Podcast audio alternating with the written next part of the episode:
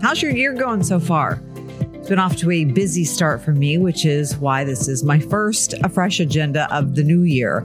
But we're starting off with a good one. My guest today is James Suckling. Now, Suckling is internationally regarded as one of the world's most influential wine critics. You walk into any store selling fine wine, you're going to see his name and a rating system on wines from all over the world. The Suckling is also former senior editor and European bureau chief of Wine Spectator magazine. I'm so excited to chat with him because wine is one of those things that you can go really deep on in terms of education. You can certainly enjoy it without understanding it like good music, but it's so much more fun when you know a little bit of the story behind a great wine. I found James Suckling's course on wine tasting through masterclass.com. This is before the Zoom explosion and before people were doing virtual anything, right? It's so early in the pandemic. There really just wasn't a lot out there yet designed to give you that virtual experience. Well, the masterclass turned out to be something our family looks forward to every Friday night. My oldest daughter and I would go to the Total Wine. We'd pick out five wines from one area of the world. Uh, we would usually look for something, you know, the most expensive wine we could afford from that country. And then we would look at James Suckling's ratings and try to find the cheapest wine with the highest rating. My husband would find a recipe from that area of the world, and we would sit down with the James Suckling course every Friday afternoon or evening and take a portion of the course together. Suckling started with a focus on Italian wines, so we started there. And then each Friday we'd travel to France or Spain or South Africa or Portugal uh, or to Napa Valley uh, to very local El Dorado and Amador area of California. It was really a bonding and normalizing time uh, during the pandemic when there was so much anxiety. And I feel a bit like I already know James. So I hope you enjoy our conversation. You've spent 40 years as a wine critic. What has changed in the industry in terms of consumer access, methods of winemaking, or styles that have risen or fallen in prominence? Uh, well, there's so much change in 40 years. It's, it's hard to almost believe. And uh, I think that there's just so much information out there, particularly on the internet, but also um, social media and people can make much better informed uh, purchases and learn so much more about wine. And at the same time, the quality of a wine has just increased. I can't even, you know, uh, tenfold. And I, I think about uh, today is really a golden age for consumers for drinking wine. And you don't have to spend a fortune to drink an excellent bottle of wine. That's been the real change. You're absolutely right. When we were doing our wine tasting each week as a family, we'd go and we'd we'd buy the most expensive bottle we could find from a country, and then we'd look for your highest rated, least expensive wine. And you really can get some fabulous wines for you know twenty dollars. Um, I totally agree. And sometimes people find it hard to believe when I give 94 points to a wine that's uh, maybe $15, but, but it's true. And also I'm old enough to remember the old days when it was really something to get a 90 point wine. But now there's just thousands of 90 point outstanding wines. And maybe that's what makes me different than a lot of other communicators about wine, just because I'm an old man now. You know, I've been around a long time. I remember all the bad wines I had to drink and taste over 40 years. So I just love it when I find excellent bottles of wine and particularly those that don't cost a lot of money. Right. Right. So on your website, in your projects, you highlight so many different winemakers and, you know, everyone from, you know, the big wines to, to those folks who are, it's more of a family process. What is exciting to you right now that's happening in the industry? I think that uh, there's a number of things. One in particular is that drinkability is really important now. Um, the trend of making really big and powerful, let's say even jammy wines, is pretty much over now. And people, winemakers, drinkers around the world are looking for more balanced wines that go with food and that people just enjoy drinking, but you can also age. And then the other thing is that people are looking for authenticity in their wines. And this can be things like uh, organically um, grown grapes, biodynamic, natural wines, but also classic wines that are well made. And people want to know the story behind the wine and uh, know the people and know where the wines come from. It's not just a beverage. It is. I love that, that. That's one of my favorite parts about wine tasting, especially if I'm lucky enough to run into the winemaker, is to to understand the story behind the bottle. Totally, and that that just adds to the to the whole um, experience. Wine drinking is really an experience. It's not just the rating or you know someone holding the bottle on Instagram. It's everything. It's the taste, the smell, the story, who you're drinking it with, that particular moment. That's what's so great about wine. Talk to me a little bit about your background. I know you were born in California. You came up as a journalist. I think you even covered crime very, very mm-hmm. early in your career. What was that turning point that made you want to pursue wine journalism exclusively? Yes, so um, I was born and raised in Los Angeles and um, actually in Hancock Park, and then um, moved as a teenager to Newport Beach and I was I fell in love with journalism and uh, started as a journalist in my teens.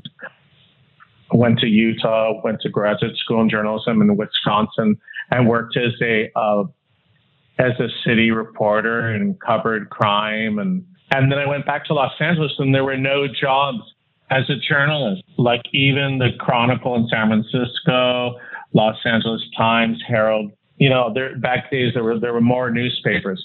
But um, so I needed a job and I answered an ad in the Los Angeles Times for the Wine Spectator magazine in 1981. And uh, it was out of a garage. They had 500 readers, a garage in San Diego. And um, I, you know, I'd been a daily journalist, so I knew how to write and and cover stories. And so uh, I was there, and I I started getting into wine. And my dad was a wine collector as well. So it was fun to talk to him about wine and and I just really got into it. And um, I loved the story behind the labels, and uh, that was part of it. Was really just covering as a journalist, and then I tasting wines, evaluating wines, and connecting the dots. Here's a great wine I tasted. Well, who are the people behind the wine? What are the vineyards? What's the history on this wine? And then I moved to Europe, to Paris in 1985. That was just living the dream, being a foreign correspondent. And uh, I moved on from there, just traveling around Europe, tasting wines, meeting people, writing stories, taking photos. And I'm still doing that today and still loving it. You are um, living the dream for sure. I guess I am. Um, but it, occurs to me just that that chance encounter. You know, I, I talk to my own adult daughters about this and other and other people as well. You know, it doesn't matter where you are in your career. One of those chance encounters that can take your life in a whole different direction. Yeah, exactly. That was just answering a tiny ad in the um, in the classifieds of the Los Angeles Times. That was total luck. Wow. Well, I, I have a, a, quote from you that talks about wine being like music. Do you get into the science of how wines are, are, are built or put together, or is it more about the emotion that a wine evokes for you? Uh, that's a good question. Actually, I look at uh, I look at the the science behind wine and also the emotions. So when I evaluate a wine, I look at basic things like how the alcohol, fruit, and tannins and acidity um, combine together in the wine in a red wine. I understand um, what it means when uh, there's certain character in a wine. For example, if it if it has dried fruits, it was probably from a high, hot year, or they picked late, or if it's lacking acidity, or if it's acidified. I understand how wine's made I've made wine myself. Um, I studied uh, to be a master of wine. Um, I actually didn't pass, but that was a long time ago in 1988. That's hard to imagine. All the academics side of wine.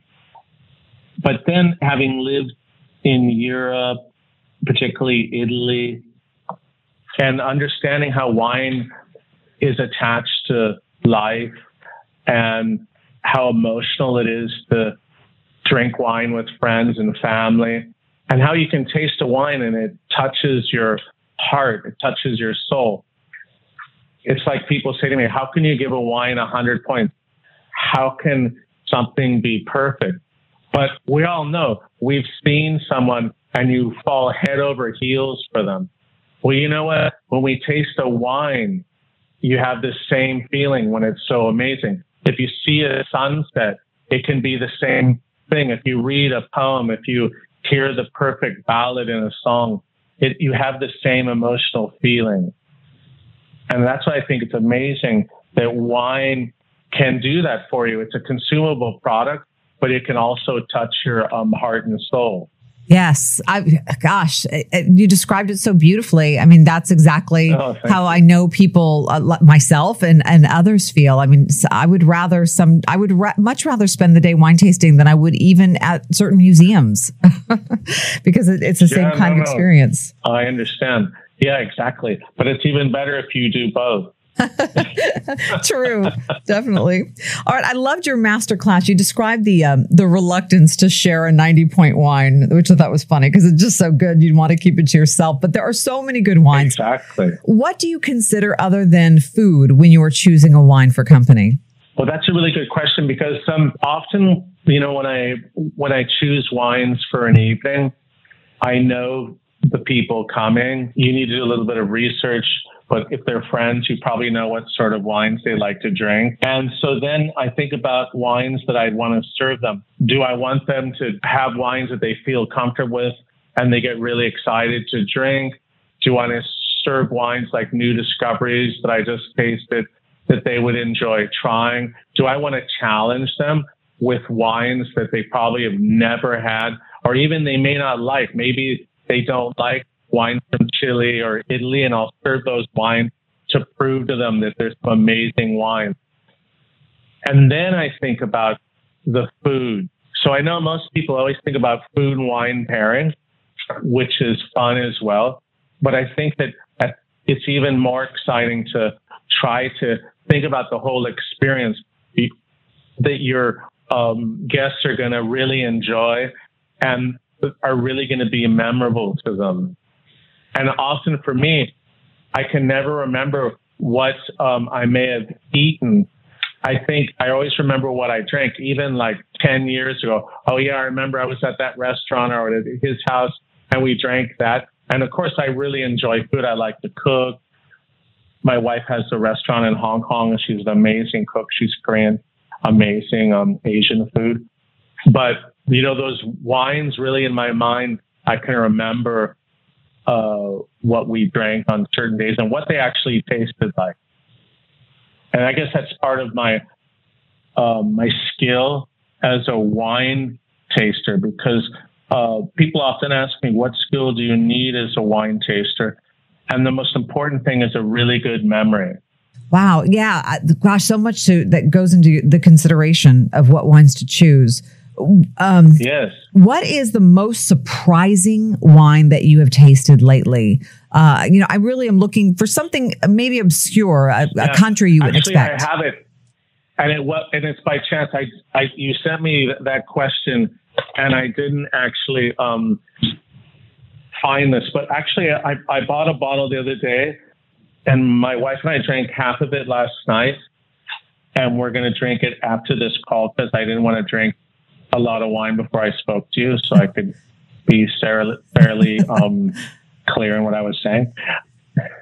And um, so it's an amazing wine from the Loire Valley, made from Chenin Blanc, and it's called uh, Coulée de Serrant, and it's from the area of Savennières. It's pretty famous among people that are looking for uh, fairly esoteric wines from the Loire Valley.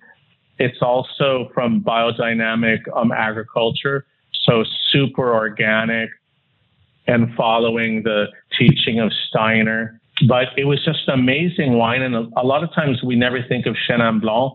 And this is a wine that um, people should definitely try.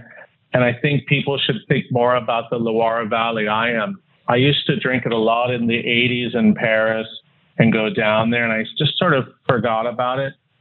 And um, I'm really looking into it now. And this Coulée de Serrant 2015 um, from Savennières is amazing. Dry, by the way fantastic to get a, a good recommendation uh, personally yeah. from you. So thank you. Um, last question for you.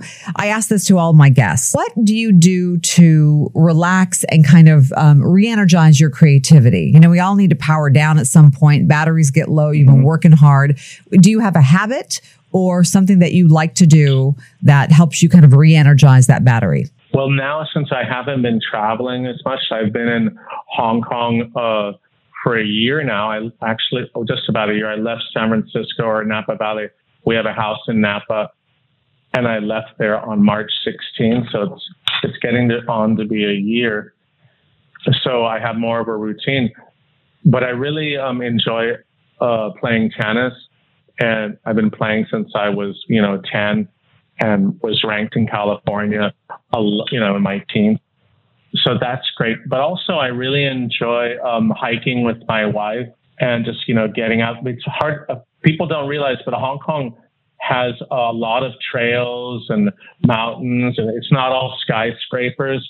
But most of the time, people um, who are visiting don't realize. They just think of Hong Kong as the most vertical city on earth. But um, if you get out of the the city. There's some amazing mountains and trails and, and with beautiful views of the different bays and the ocean. So just, you know, I think that fresh air and, um, and just getting out in, in the weather and, and you know, being uh, born and raised Californians, we appreciate that. Uh, and Northern California is amazing for that. I really miss it. You know, I miss the mountains and I miss everything about California. We have an amazing state. We do that. Thank you so much. James Suckling, I appreciate your time. Yeah, that's so great to talk to you.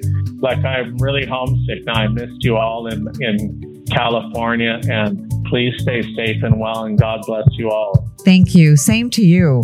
I hope you enjoyed our conversation with James Suckling. You can check him out on his website, jamessuckling.com. There are tasting reports and interviews and fantastic suggestions for wines to expand your reach to other areas of the world. This is a fresh agenda, bringing your productivity and creativity together to generate your deepest work.